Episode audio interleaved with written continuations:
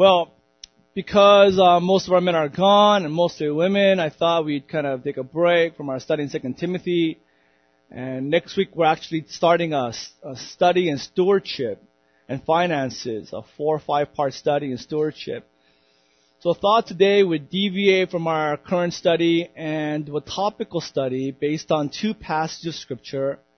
Title of the sermon is Extreme Makeover, CBC Women's Edition. And a lot of just fear and trepidation in my heart. You know, women are scary. I don't know what it is.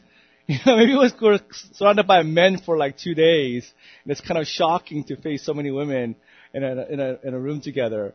But it's much easier preaching to guys than preaching to women. So if you have not been praying for me, pray for me now, that I would not fear, but preach with boldness.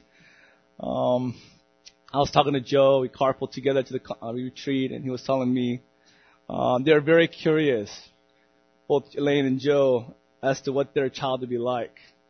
They're curious and they're fearful. They're afraid because Joe's genes are very strong. Joe's DNA is strong DNA. So they don't know if it's a boy or a girl. And just, they don't know. And I understand what that fear is like. I remember when Sir and I was first pregnant with Elizabeth, we had no idea. And my fear, really, honestly, I mean, I know who I am. I know. I can be honest about myself. And my fear was the child would look like me. Like, Lord, please, have the child look like Seren, or be like Seren, not like me. And to be honest, that was Seren's fear too. No, I'm just kidding. She's nodding her head. She's shaking her head. But I thought it might have been, right? So we have our kids, and it's funny to see our children grow up, and to our joy and sadness, we see a lot of ourselves in them. Like Elizabeth, we see so much of Serena and Elizabeth. Like Elizabeth is always running everywhere, running up and down the stairs. And Serena tells me how when she was young, her mom would always yell at her for running up and down the stairs, and Elizabeth is doing the exact same thing. My wife has a particular passion for food. I mean, she loves variety of foods. She loves fruits. I mean, she loves vegetables. It took me like years to understand that kind of passion for fruit and vegetables. But she just thoroughly enjoys like a good watermelon. So if I go to Costco and pick out a good watermelon, she's happy for months. Right? And I'm not even joking, like months. But if I pick out a bad watermelon, man, like I just failed as a husband. So I'm like, if you see a guy in Costco doing this, you know, that's me, your pastor, trying to pick out a good watermelon. Well, Elizabeth has that same passion for food, for fruit, for vegetables. Elizabeth loves to sing, has that weird vibrato thing going.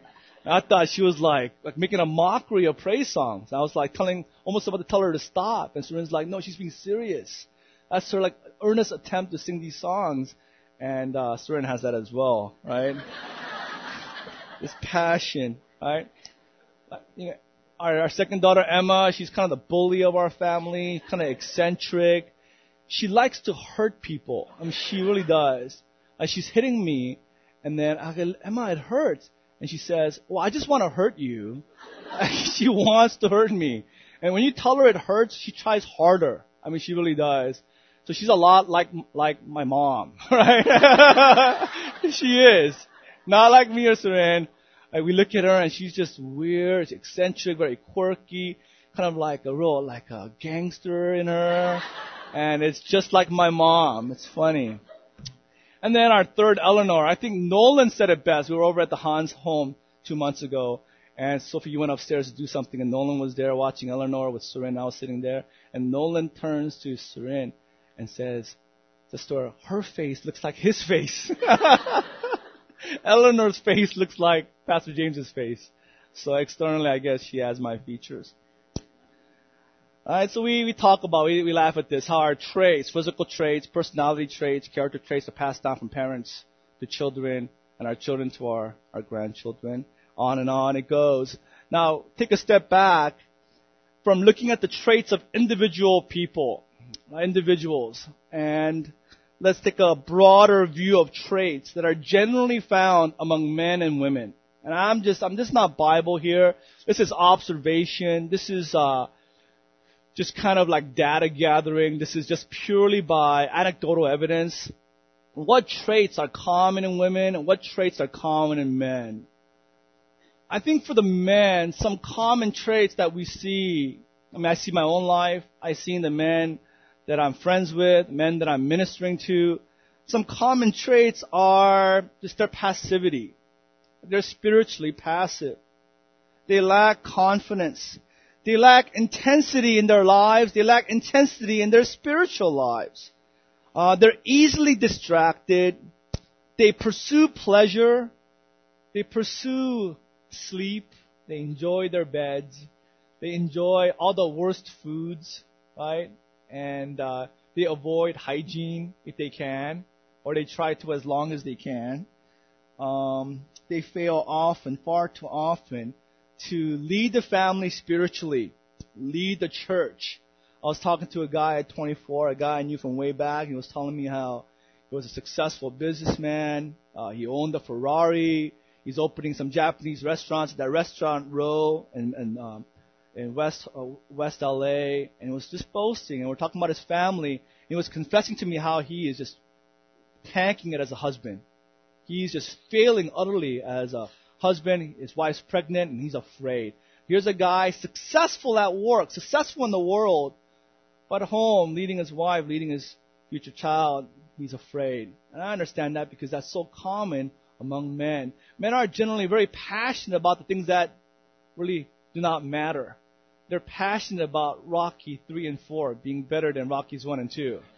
Man, so much controversy about that. I made a little mention of that, and I got like emails and like, you know, the guys left and right arguing with me. They're passionate about Lakers and Utah Jazz and the Hawks and Boston. They're passionate about all these things that are just pointless. And yet the things that really do matter, they are silent. They're invisible. They want to be anonymous. They don't want to stand up. They are apathetic. I think J.C. Ryle's book Thoughts for Young Men, I think, confirmed this. It's a book by a pastor, elder pastor. It's free online, and he bemoans the fact of how so many men are still like boys, and they have all the worst traits of boys, and they don't grow up to be men who are responsible or passionate for the right things. Now, on the other hand, what are the general characteristics of women? And so please don't get angry. Please don't throw things. I'm just being general, very, right? From what I heard people say, I don't know if this is true or not, but this is what I've heard. That women are very like diligent and disciplined. They're very conscientious. They're very considerate of others, and they do the right thing. And so they are easily deceived by these things. And so they are full of pride, full of being judgmental, full of hypocrisy. They're very strong, very independent. Right? They're very inwardly, attitudinally arrogant and self-righteous. Right? I think the parable of the older son and younger son. I think there's some parallel, maybe men and women. The guy is the prodigal son. He goes and does dumb things, shames his family and loses all the money and comes back destitute. The woman, though, is the one who's working hard, is at home, looks righteous. But it's revealed that righteousness is all external. Really, internally, it's full of all these pride, and rebellion, unruliness, self-confidence, self-righteousness, fiercely being independent. We got to ask ourselves, well, where did men get this from, this passivity? Where did women get this trait of being independent, rebellious from? And we go, oh yeah, my mom's like that. Man, my mom was out of control. And, you know, my mom, nobody could tell her what to do. She had her own opinions, even my dad. He couldn't stand up to her. She wore the pants. And then, oh yeah, my grandmother was like that, right? Or my dad was passive. Like, he just read the newspaper. You know, one of my guys at our church told me in all his life he never had one talk with his dad. in his whole life. They never ate together one-on-one. They never had like a heart-to-heart talk with his dad, right? Oh, my dad was like that. That's why I'm passive. Oh, my grandfather, right? But we got to go further than that, further than our great-grandparents. We got to go all the way back to Adam and Eve, all the way back to Genesis chapter 3, and we find these traits, women being strong and men being passive, in the first man and the first woman, Genesis chapter 3. Now, just a brief review, and we know this from Sunday school stories. Adam was created by God in the image of God. He was given authority to have dominion over all the earth. He was given the power and the right to exercise authority over all creation as God's representative.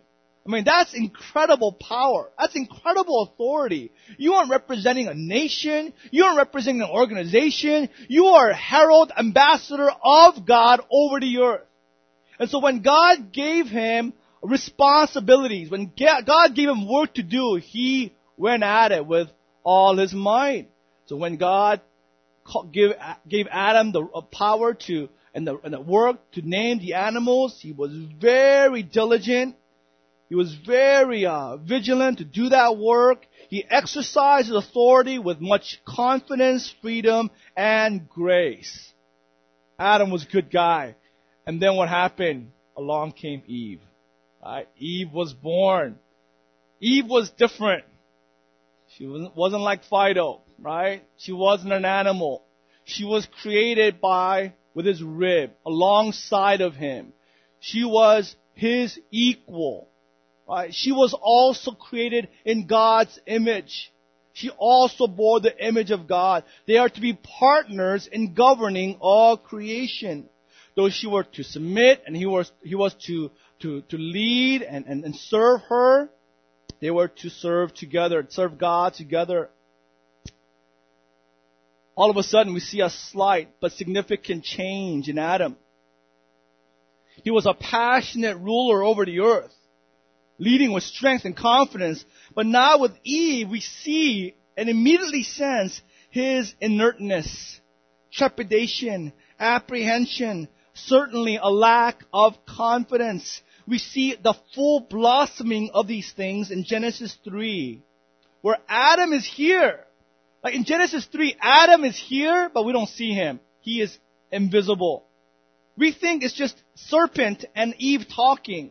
But we find out in verse 7 that Adam was there, right? So you go to a meeting or a party, and somebody's not mentioned, and I had no idea he was there. I had no idea she was there. Oh yeah, she was there, but she was just holding up the wall. You know, he was there just drinking punch, so we had no idea he was even there. Or same thing with Adam, right? He was here, but because the silence was deafening. It was so quiet, so passive, so invisible. His name is not mentioned until it's all over. We know this story, right? Chapter 3, verse 1, the serpent was more crafty than any other beast of the field that the Lord has made. And what does he do? He said to the woman, did God actually say, you shall not eat of any tree in the garden? Here is the serpent.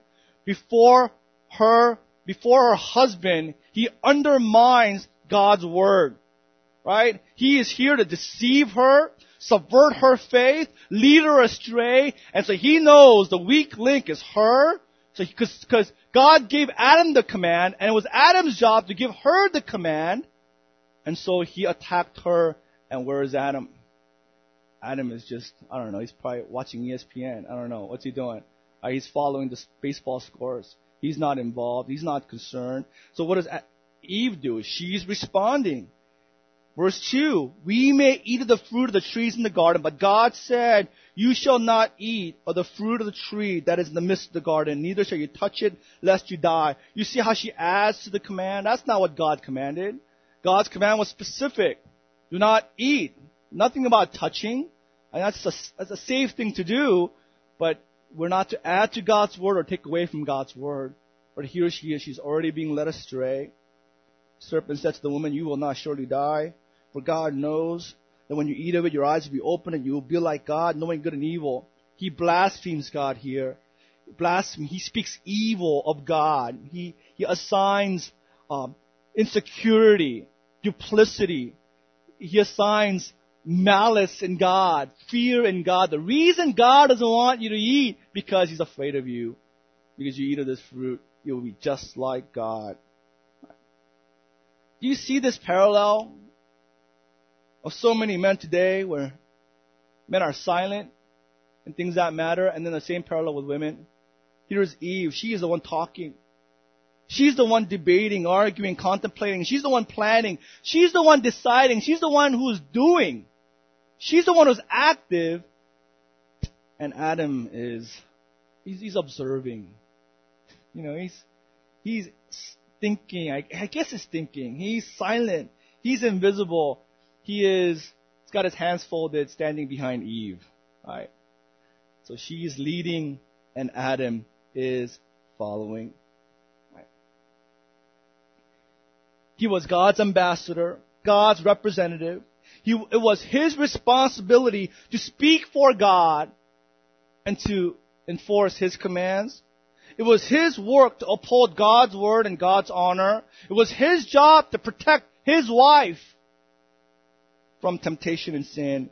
He failed. He was silent. A little conjecture here. I got to think. When Adam was talking about the animals, he wasn't silent, right? You know, when he was talking about work, talking about all the animals, all the plants, all the trees, all the fruit and vegetables that were in the land, he was very just, you know, he knew it all. He was an expert, right? A lot of guys are talking about work or frivolous things, man. They're so passionate. And when it comes to spiritual things, they're invisible.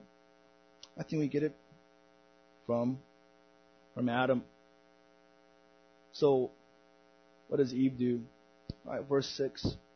She asserts her independence from her husband and from her God. So when the woman saw that the tree was good for food, that it was a delight to the eyes, and that the tree was to be desired to make one wise, she took of its fruit and ate. Let's stop right there. I don't want to belabor this point. I said in other times we were studying through Genesis 3, but the sin was not her eating the apple. The sin was her asserting her independence in her mind from God's word. She didn't submit her mind to God's word, saying, "We shall not eat it. It is not good." No, she thought for herself. I'm going to evaluate. I'm going to judge. I'm going to ascertain for myself this fruit. And she said, "It's desirable. It's good. It looks desirable to the eyes. It is good for gaining wisdom." And at that moment, sin entered the world because she placed herself, her own mind, above God's word. Does that make sense? All right? You know, she was judging God's word. She was saying in her mind, "God's wrong. God said it's bad. No, it's good. God said it's going to cause me to die. He's out of it. He's foolish. He's insecure. He's being sinful. It's desirable for gaining wisdom." At that point in her mind, when she judged God's word and said it was wrong, sin into the world, the eating of it was the fruit of her sins. So anytime we come to the Bible and we judge the scriptures, right, that's sin. We don't judge the Bible judges us. Anytime we contradict the Bible in our hearts, in our thoughts, in our deeds, in our actions, that's the essence of sin. It's not, you know, the things we do. The things we do are the fruit of our doctrine, of our mindset, of our perspective, worldview that's within already. Enmity in our minds against God. Here she is doing all of these things on her own, asserting her independence and sitting before God and sitting before Adam. And what does she do? She eats and she gives some to her husband. Adam's like, "Okay, you know, I'll take some." And he follows her. Right? He disobeys God. You see the reverse in order? Right? He totally surrenders his God-given privilege and responsibility. And he follows her into sin. Now, the purpose of our sermon is not to study Genesis 3. The purpose of our sermon is how it relates to women. So God gives curse to the serpent, curse to the man. And go down to verse 16. Here is God's curse to women. I will surely multiply your pain in childbearing. In pain you shall bring forth children. That's a twofold increase. All right? There is pain in carrying the child, and pain in producing the child, and pain from that child. That child will bring you pain. In Eden, because there was no sin in the world, parents, can you think about it? You have children, and they were obedient. You have children, and like they didn't have temper tantrums. They always said yes, and they obeyed, and they loved you, and they cleaned up their mess, and they ate, and they didn't spill any food, and they didn't break anything in the house. Can you believe it? There was no pain in raising your children. They were sinless children, right? Not anymore. That's how we have our children today. We deal with all their sinfulness, and we blame Eve, right? That's the first curse. Second curse is your desire will be for your husband, and he shall rule over you. Right? Your desire shall be for your husband, he shall rule over you. And that's why, guys, we need to be good to our women. We need to be good to our wives. Because suffering, we talked about this a few weeks, is common to all men. So all people suffer, lowercase suffer. Women suffer, capital S, capital Uffer. They have a unique category of suffering. Because men, we suffer, but they suffer because of us. Right? They suffer because of their husbands or also their fathers or other men, and they suffer because of their children. In a specific way, in a unique way, they carry the burden of added suffering. Right? It's the consequence of sin. Right?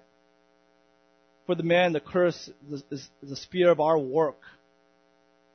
For women, the curse is in the sphere of her life, in her relationship with her children and with her husband. Right? So, women, if you're somewhat surprised that you have trouble with your children and trouble with your husband, don't be surprised, because that's the consequence of sin. Right? That's not what God intended for you and your husband. God intended for your husband to love you, to understand you, to care for you, to be sympathetic, to listen to you. That's how God designed husbands, to listen to you. But sin into the world, so we don't listen anymore. Right? We try to care, but we don't know how to care. Try to understand, we don't understand, we just don't. Right? Blame sin. Right? Children as well. Right? You love your children, you want the best. You wake up early, stay up late, worrying about them. And they'll give you much joy, but they also give you just so much heartache, so much pain, and so much suffering because of sin. Right.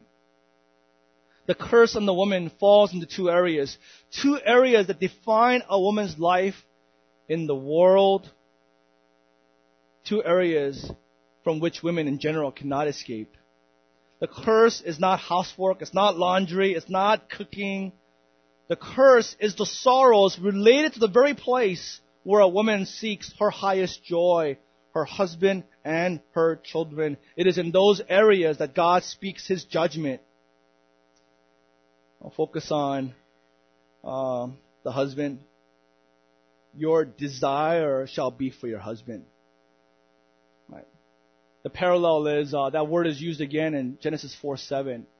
How God told Cain, sin is crouching at the door, and sin's desire is for you. Sin seeks to master you, rule you, dominate you, control you.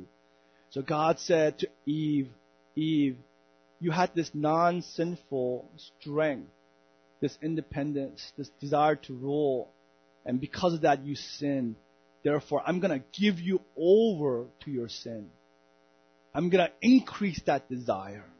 You'll have this innate longing to rule men, to control men, dominate, to lead your husbands. You want to wear the pants.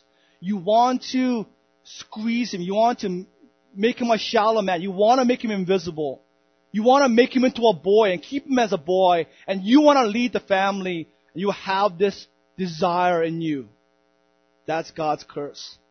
Right? Your desire will be for your husband. Instead of your desire will not to submit. In fact, in your heart, you'll rage against that. And you'll want him to submit to you. Right? You'll want to lead. Right? But the other side is, but he shall rule over you. He shall rule over you. Right?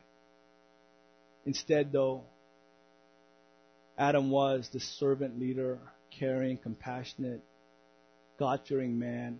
But because of sin, he's not going to be a compassionate man.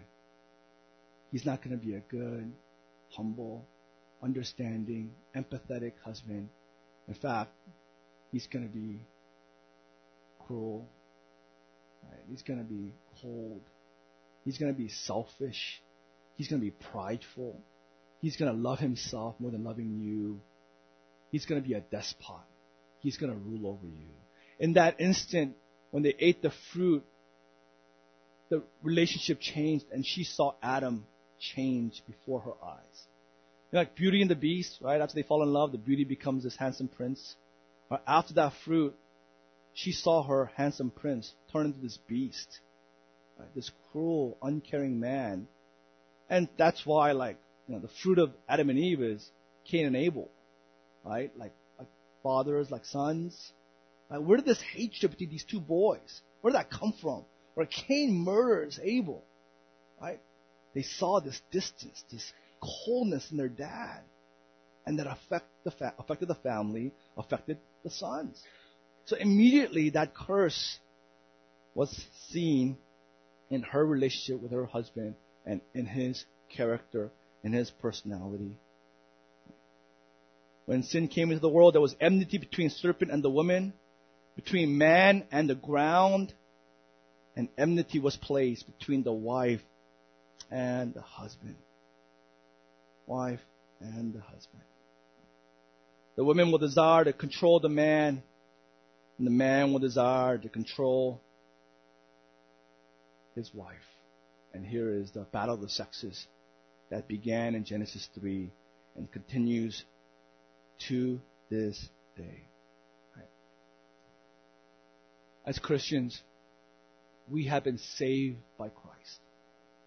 We have been redeemed from sin and the curse of sin. But in our unredeemed part of our flesh, part of our body, sin remains. And that battle continues. Where men do not want to lead and women want to control. In light of the gospel, women, how are you to respond to your husbands who fail to lead? How are you to respond to your dad who is not respectable? How are you to respond to your boss, your manager, your employer, older brother, church leader, Bible study leader who's not doing well, who's not leading ably? We find the answer in another chapter 3 in the New Testament. The answer to Genesis 3 is found in 1 Peter 3. Right? 1 Peter 3, Extreme Makeover. Right? 1 Peter 3, it's talking about wives that are married to unbelieving husbands. Even them, the wife is to submit. Even them, the wife is to follow. Because definitely an unbelieving husband cannot spiritually lead her, shepherd her, teach her the Word of God. Right? So it's a response. Not just for that, but the application is, if you're married to a husband who's a believer and he's not leading, this goes for you as well. Now, verse 3 was always a confusing verse for me. In the midst of wives submitting to husbands, in the midst of gentle and quiet spirit, and submission, and the issue of respect and honor, why is there verse 3 about adorning externally? Why is there this verse about braiding of hair, wearing of gold, and putting on of clothing. Why is that there? I am not sure, but this is what I think might possibly be the case. I think women have a better insight into this.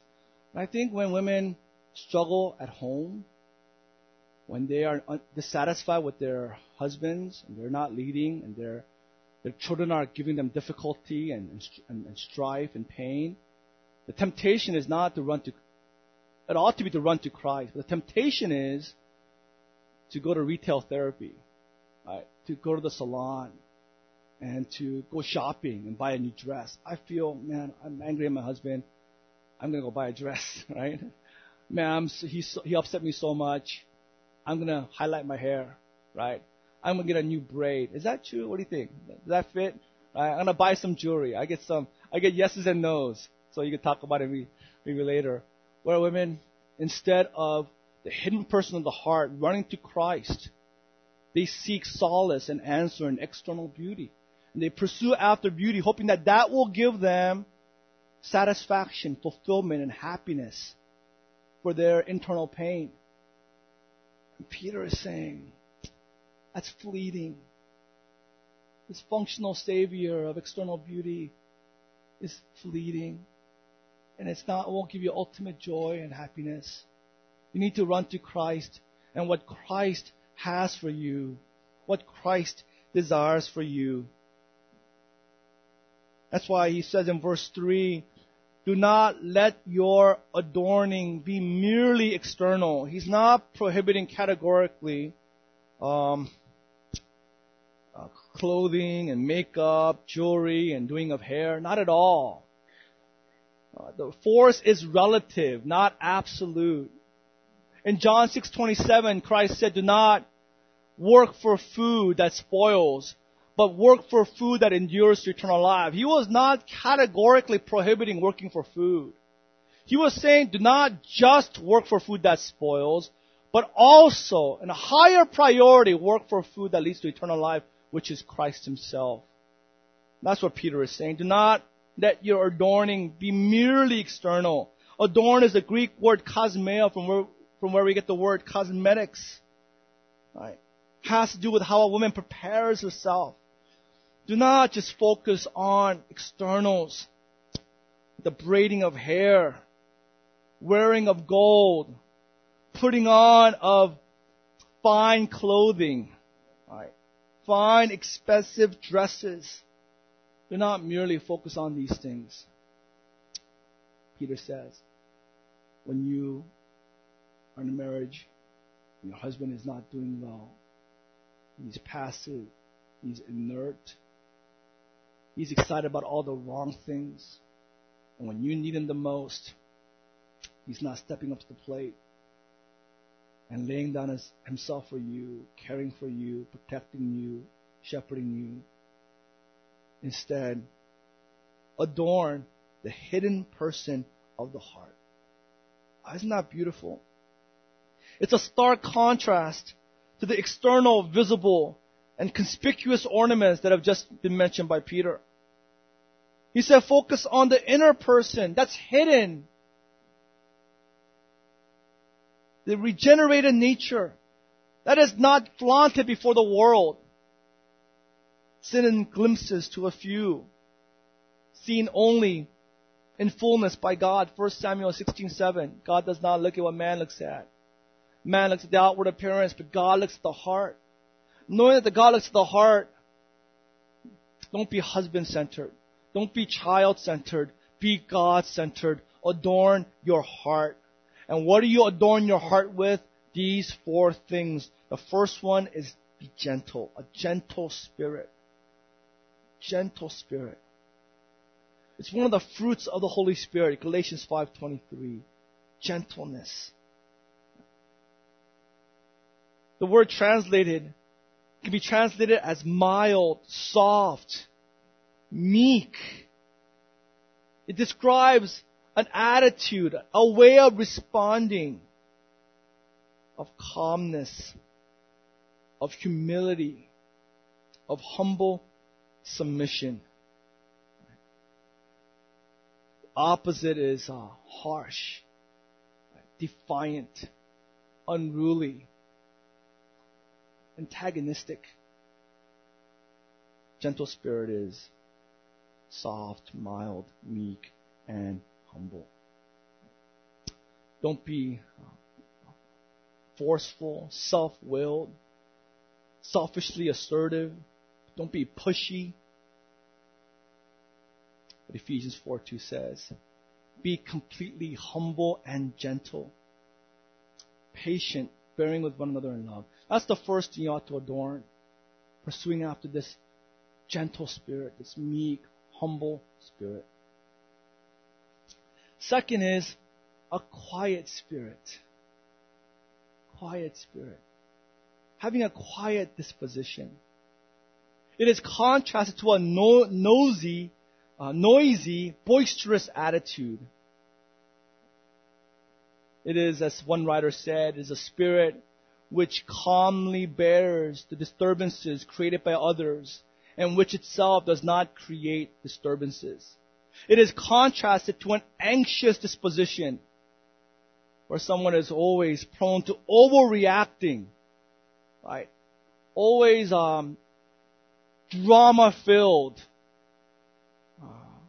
always anxious, always a warrior, full of fear and anxiety, always thinking of the worst, easily alarmed, and faith is easily shaken. That is not a quiet spirit. Right. Instead, just be a quiet spirit. Right. Two more. Verse 1 is respectful. Verse 2. Right. The gentle and quiet spirit is down ladder, but earlier on, Peter talks about having a respectful spirit. Right? He's talking about heart attitude here. Right? Heart attitude, internal spirit. And I think women really wrestle with this. I see this in our daughters. Like Ethan, when he sins, he'll throw things, tantrum, yell, scream, shout. He's boisterous. And he'll let his heart be known. So I couldn't read Ethan. Serena could read a mile away. Serena could read Ethan 10 miles away. The girls are much more cunning. They're smarter. They're wiser. They're more subtle in their disrespect and dishonoring towards us. Externally, they'll do the right things because they don't want to get disciplined. They don't want timeouts. They don't want all these things. They want their food. Right? They want their fruits and vegetables. Right? But you could tell with the rolling of their eyes, tone of their voices, by the subtle facial expressions, that they're angry, they're upset, that they don't agree, that they want their way. Peter is saying, in your heart, respect your husbands from your heart. And the illustration that he gives later is how Sarah called Abraham Lord, right? And so you look at the book of Genesis and you do a study. When did Sarah ever call Abraham Lord? She never said that with her mouth. That happened in Genesis 18:12, when God told Abraham, "You will give birth to a son. You will have a son." Sarah, in her heart, laughed. At this age, I'm going to have a son. My master is going to have a son with me. And in her heart, she called him after all those years of seeing him lying, making all these mistakes, him being a coward and running away from all these things and disobeying God. Even though she was an aged woman, she called her husband, not idiot, that fool, that dummy. You know why? You know what you call your husbands in your heart, right? She didn't say those words. She said, "My master, my Lord." She respected her husband in her heart. And that is what Peter is saying. Right? You adorn the inner person with a gentle spirit, a quiet spirit, and towards your husband, you have a heart of respect. Right? Barbara Hughes, wife of R. Kent Hughes, she said this, "My deepest regrets in my life are for the times when I failed the Lord by not being a respectful and submissive helper to my husband. My greatest joys have been the direct result of living in accordance with God's plan for me as a woman and as a wife. My deepest regrets have been in my heart when I've been disrespectful towards my husband. She continues, 25 years ago, I asked myself, what is my goal as a wife? What is my goal? What I decided that day remains the same today. One day, I want to hear God say to my husband, well done, good and faithful servant. Enter into the joy of your master, period. She wants to hear God praise her husband. Right? She's not, well, what about me, right? I've outdone him. Where's my praise? Her heart is, I want to hear God say to my husband, well done, good and faithful servant. As Kent's helper in this life, she said, those words will be my joy. And that's a pursuit of respecting your husband. That's a third thing you need to adorn in the hidden person of the heart. And final one is a pure conduct. Holiness, purity, righteousness. Not using your husband's passivity and sinfulness as an allowance for you to sin. Wow, he sinned against me. Okay, now I've been so hurt. I've been so offended. Now I have moral high ground to sin against him. I have moral high ground now to splurge and spend money. I have moral high ground to do what I want to do and pursue my dreams and my ambitions because nobody's looking out for me. You know, godly wife responds to a husband that doesn't care, a father that's not serving you, right? The children that do not care, by pursuing purity, pursuing holiness, righteousness, doing the right thing in heart, attitude, and also in action. The direct benefits, the direct rewards of this is, first of all, it is precious in God's sight. That is beautiful in the sight of God. Right? The world prizes costly clothing and gold jewelry and nice hair, maybe a nice figure and a nice face. But a woman with a gentle and quiet spirit, a woman who is respectful to her husband, sinned against but responds in holiness, is precious in the sight of God. God does not care what you wear. He's not impressed by the externals, not the least. He looks at what a man cannot look at. Such women, no matter what the world might say, God says, He says it is precious. You are beautiful. You are very precious in God's sight. And added to that, it's imperishable. It is imperishable. And so all of us, we get older, and I'm getting gray hair. I mean, we're all getting little and little larger every year. You can't fight time. All of us in the world's standard of beauty, it's going away. But beauty in God's sight is imperishable. It can't be destroyed. It is eternal.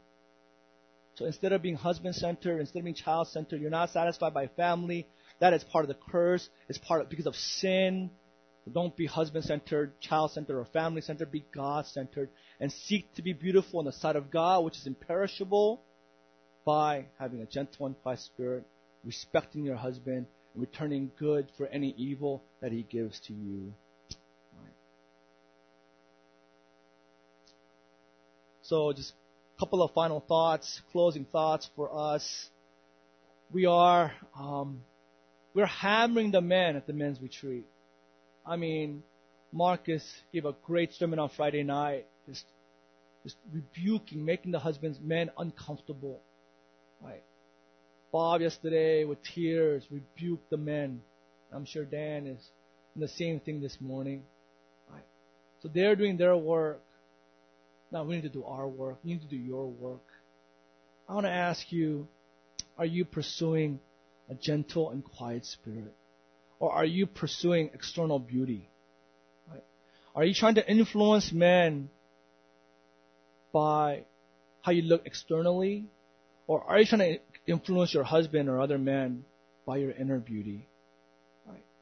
Are you trying to influence them by your gentle spirit, by your quiet spirit? Your internal monologue. What is going on there? What is being said in your heart toward your husband? And you're thinking, well, I never say these things, so it's okay. He has no idea. Right? He's clueless to what I really think about all these things. He might be clueless, but God isn't. God knows your heart. God hears full well your internal monologue, what you're saying in your own hearts. Are you being respectful toward your husband? Genuinely honoring him, esteeming him? Are you pure in your conduct, in your response toward your husband? Right? Ask yourself these questions. And let me portion out the single women to close our time. You're not married, but there are men in your life that you are called to serve and help. Be it your fathers, your brothers, or brothers in Christ, in the church. Are you seeking to help yourself? And are you looking down on these men? Or are you sincerely seeking to have a gentle and quiet spirit, to be respectful towards them, albeit often undeserved? Are you seeking to respect them and to have a pure conduct toward them? Carolyn Mahaney said this to single women: in all our relationships with men, we should be making room to practice servant leadership. I especially encourage single women to ask the Lord to give them creative ways to inspire men to lead. Granted, this is not always easy. And I am not promising, she said, that all men will automatically lead. What matters is that you are cultivating the habit of making room for the leadership of men in your life, of the men in your life. There are men in your life that the Lord has provided in this season to be fathers, elders, church leaders, friends, and they need to know that you incline toward them, instead of resisting them in a stiff-necked posture of the heart. You encourage their godly leadership when you seek their counsel before making your own decisions. You encourage their godly leadership, I would say, by respecting them, by loving them, by praying for them, and by encouraging them. Right. I mean, I sow so much of who I am as a leader because of my wife. I've made so many humiliating mistakes as a husband, as a father, but because of her love for Christ, she has respected me, though undeservedly. She has been pure towards me undeservedly, and that has helped me to lead in the home, to have confidence to lead the family. As a pastor, I've just dropped the ball too many times to count, but the women of our church have been an encouragement to me. Help me lead. Give me room to lead. Allow me to make mistakes and try again. And it's given me confidence to continue to lead. I exhort you to do that to single men. Grant them, give them room to lead. Defer to them and honor them and follow them. Carolyn Mahaney offers some questions single women should ask themselves. Does this help my parents on earth and my spiritual fathers in the church? Right. What I'm about to do, my course of action, right. Will it help my parents? Will it help church leaders? Ask yourself, how does this help them? Right. Women should be other-centered and leader-centered. Do I care for my home in a way that helps my parents or serves me? Right? Do I care for my home in a way that helps my parents or just serves me? Do I manage my time in a manner that assists my parents or serves my agenda? Am I being a helper, or is just time just for me? Does the way I serve others support my spiritual parents in the church? Or am I just promoting myself? Am I serving to support my spiritual leaders in the church, or am I just promoting myself? Two more questions. Do I ask for my physical parents and spiritual parents' input before making major decisions? Or do I assert my independence? I don't care what my parents think. I don't care what the elders think. I don't care what my leaders think. This is what I think. It's desirable for me. It's what I want. It's what I want to do. Therefore, you decide and you act. Or are you submitted to your physical parents, to your leaders in your church? And finally, am I oriented to my spiritual parents and the work to which God has called them? Am I oriented? Right? Is my reference point in my heart to my spiritual parents in the church and the work to which God has called them and called the church? Things to consider as you pursue after being gentle, having a gentle and quiet spirit, being respectful and pure to your husbands, to your leaders. Father, we thank you and praise you. Father, we are thankful for the cross, for you have delivered us from sin and the curse of sin. Without the gospel, our women, our wives would hate us, would rightfully, because of our passivity and sinfulness, rebel and live independent lives full of pride and self-righteousness. And instead of building up our families and building up your church with their own hands, like the foolish women in Proverbs, they'll be tearing families down and destroying the church. We are saved from all these things that the world is experiencing only because of grace and the gospel of Christ. It is not because of our righteousness at all. It is simply because you had mercy on us and you saved us by the gospel, that we have been set free from the curse of the law and granted this opportunity to obey your commands, so that we might enjoy the sweetness of having families, husband and wives and children being rooted in the gospel, enjoy the sweetness of obeying you and all the sweet fruits that follow. We pray, O God, that you would help us to see beyond our own desires and our own hurts, and to see the gospel, and that will motivate us to stay, to be beautiful in your eyes, to be pleasing to you. In Jesus' name we pray.